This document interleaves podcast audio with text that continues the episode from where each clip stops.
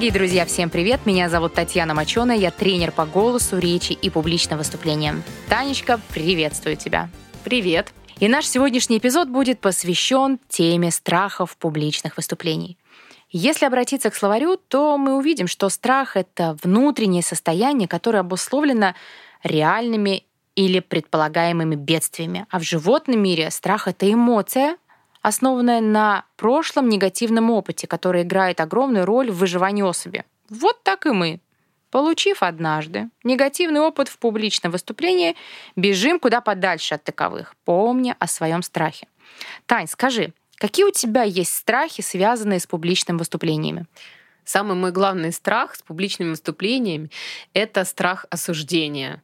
То есть, когда э, выходишь перед людьми выступать, кажется, что сейчас скажешь что-то не то, и тебя закидают тухлыми помидорами, и вообще никто не будет с тобой общаться.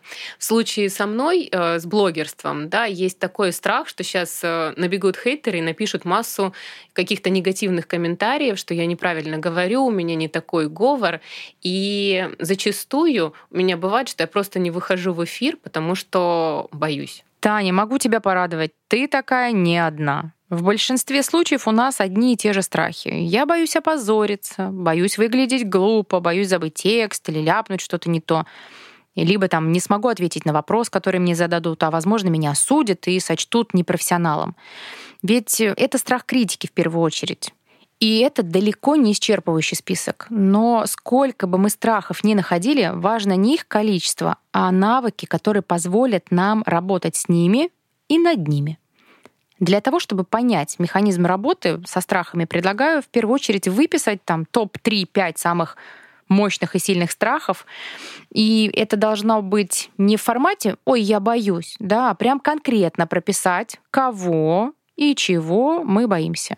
Но потом постарайтесь вспомнить свои ощущения в этот момент, когда наступает вот этот парализующий страх перед самим выступлением. Ох, аж жуть берет. Но на самом деле это не повод сдаваться.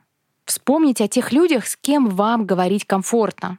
Пробуйте общаться со своим слушателем, которому вы выходите так, словно перед вами самый близкий, родной человек, который поддерживает, сидит в зале, моргает, там, возможно, держит букет цветов и слушает вас максимально вовлеченно. Ну а если это не помогает, попробуйте договориться со своим волнением. Да, оказывается, это тоже возможно. Чаще всего мы приходим в замешательство от неудобных вопросов. И в ступор нас может привести совершенно банальный вопрос, ну, например, «А чем вы занимаетесь?» или «Расскажите о себе что-нибудь». И если у тебя нет четкого понимания, что говорить и как говорить, то речь рассыпается как карточный домик, а страх заполняет все тело и мысли, ты ух, пытаешься собраться и сказать что-нибудь из тех обрывков фраз, которые у тебя остались. Да-да-да. И я еще заметила, что вот по телу начинают потеть ладошки или дрожать колени, пересыхает во рту, и вот язык буквально таки он прилипает к небу, и ты судорожно пытаешься что-то вспомнить у себя в голове, какие-то слова, а самые элементарные слова, они просто уже куда-то испарились. Тань, я хочу тебя на самом деле успокоить. Волноваться — это нормально. Как говорят, только мертвые не волнуются. И при этом хочу отметить, что бороться с волнением, ну, так себе история. Воюя с ним, ты точно полишь свой ресурс совсем не туда, куда нужно. Тань, ну как тогда быть-то? Так нужно договариваться. Какие способы есть договориться с волнением, я вам сейчас здесь расскажу. И, пожалуй, можно начать, ну, наверное, с психологических. Перед каждым важным событием нужно примерить на себя позу уверенного спикера. Можно поиграть с манерой речи, телом, голосом, его звучанием. Как вариант, можно взять на заметку классных, на твой взгляд, спикеров и попробовать поработать в похожем образе. Пусть это будет некий тотемный спикер для тебя, в образе которого ты хочешь сегодня жить, говорить и общаться с другими людьми. Здесь можно еще рассказать о крутецком методе, который называется «работайте над собой». Готовьтесь. Но без конкретики эти слова кажутся пустыми. Поэтому важно детализировать. Нужно работать на конкретную задачу, определить цель своего выступления и на этом держать фокус. Еще я бы порекомендовала перестать придавать особую значимость своему волнению и прекратить представлять то, что подумают о вас сейчас собеседники или слушатели. И если честно, ну вряд ли ваши слушатели ждут какого-то невероятного фиаско. Прям нужно выходить на сцену, например, да, либо там в эфир, либо на какую-то встречу, так, как будто на твоих плечах генеральская шинель. Надел ее и вперед. Да и вообще, говоря о страхе, на него нужно смотреть объективно. Ведь если на весы поставить реальные проблемы человечества и страх коммуникации, то окажется, что по большому счету нам не о чем особо-то и волноваться. Ну, забудешь ты текст, ну, голос сорвется, щеки покраснеют, ладони вспотеют, во рту пересохнет. Ну а дальше-то что? И я вам скажу, ничего. Объективно говоря, в течение пары минут уже все забудут о том, что на сцене произошло, например, что-то не то.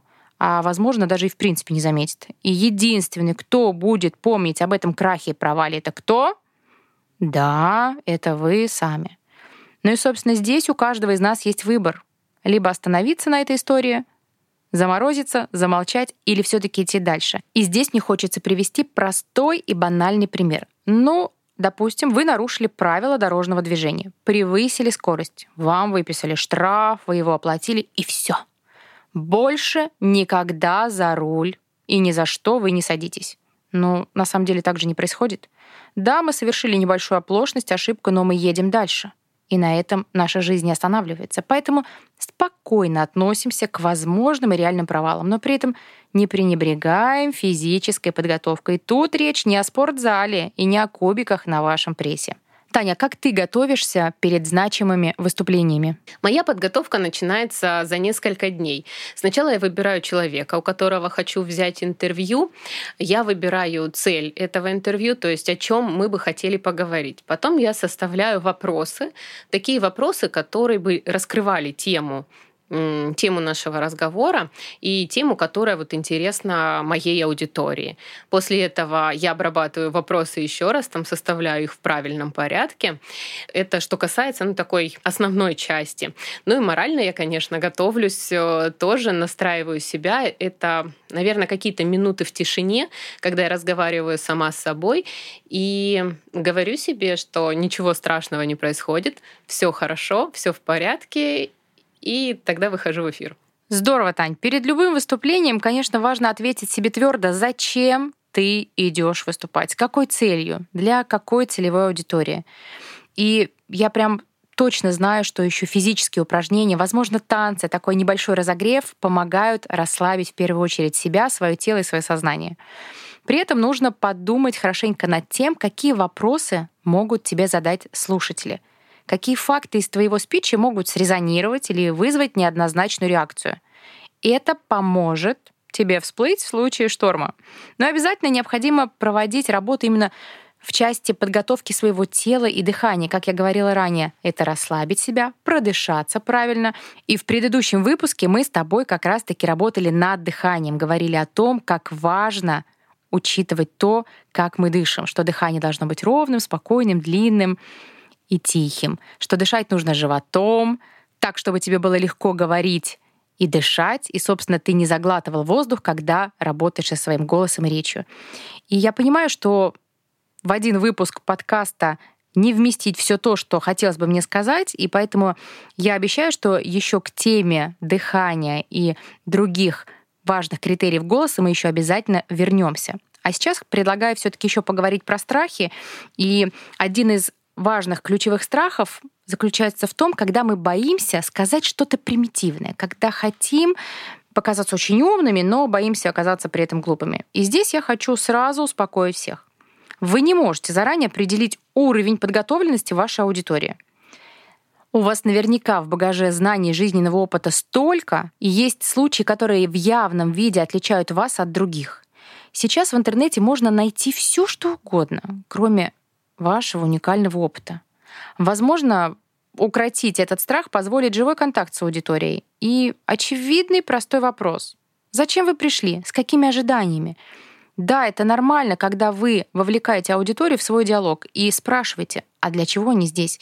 Это точно позволит скорректировать формат и понять осведомленность аудитории, а также кто перед вами находится. Таня, что делать, если вот я вышла выступать и забыла текст? Ты знаешь, об этом лучше вообще не думать. И кроме подготовки самого выступления, ну, ну, допустим, текстовки, да, лучше запастись вспомогательными материалами. Это могут презентации быть, либо карточки с тезисами. Важно записать 3-5 ключевых мыслей, которые помогут тебе отстраивать свое выступление. И даже если вдруг твоя мысль увела тебя далеко, глубоко и надолго, ты всегда сможешь вернуться, взглянув на эти карточки, которые у тебя будут в руках, и никогда не потеряешь мысль. Ну а если вдруг и это не помогло, то вовлекай аудиторию. Возьми и спроси. Дорогие мои, скажите, на чем я остановилась? Это точно поможет тебе чувствовать себя комфортно. Когда ты боишься выглядеть глупо, то чаще всего это происходит из-за неопытности.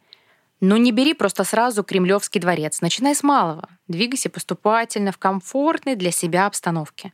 Нужно как можно чаще прокачивать навык коммуникации в любых обстоятельствах и при каждой возможности. Пожалуй, самый страшный страх из всех существующих — это страх опозориться в своих глазах. Чаще всего мы любим покритиковать себя, поискать зазубрины, полечить их, но перед выступлением, да и не только, предлагаю сделать акцент на своих сильных сторонах. В чем ты хорош?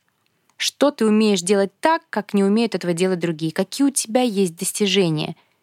Если вы умеете объективно на себя смотреть и готовы работать с обратной связью, то используйте любую возможность как зону своего роста и развития. И в качестве домашнего задания я, Таня, предлагаю тебе сделать классную, крутую работу над своими страхами. Для этого нужно взять блокнот, тетрадь, все что угодно, сделать в ней таблицу из трех колонок и записать. В первой колонке ты выписываешь страхи прям раз, два, три, четыре, пять. Боюсь опозориться, боюсь забыть текст и, собственно, то, что есть у тебя на самом деле. Во второй колонке ты пишешь, что произойдет, если этот страх реализуется. Закидают помидорами, выгонят с работы, ну и все, что приходит тебе на ум. А в третьей колонке будет самое вкусное. В ней ты напишешь, что тебе нужно сделать, чтобы этого не произошло. Только прошу, не используй слово «подготовиться». Давай более конкретно подходить к этой задаче. Тань, ну как, тебе все понятно, что нужно сделать с этим упражнением? Да, все понятно. Побежала искать блокнот. Ну а мы прощаемся с вами до следующего эпизода, где разберем качественные характеристики речи и то, как они влияют на результат.